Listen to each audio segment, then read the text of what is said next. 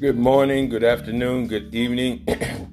Whenever you hear this podcast, excuse me, excuse me, got it in my throat. Listen, just want to give you a real quick shout out to your guy Ray coming to you live all the way from here. Where's here, right here. This is the Desiree Wilkerson coming to you right here. Listen, start taking away things that do not add value to your business or to your personal growth.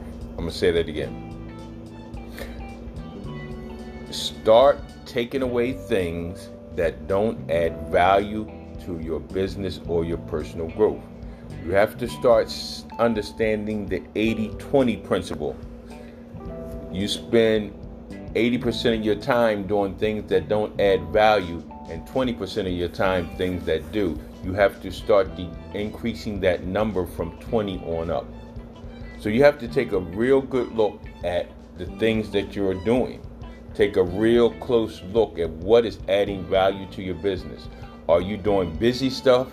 Are you doing things that that that adds growth to your personal life and your business? The only way most successful people, I'm not going to say the only way, most successful people eliminate things that don't add value, eliminate thoughts that don't add value, eliminate issues that don't add value, eliminate circumstances that don't add value, eliminate situations that do not add value.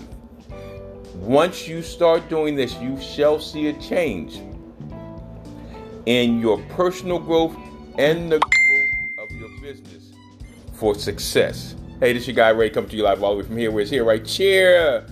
And like I always say, God loves you and I love you. And guess what? Ain't nothing you can do about it. Peace out.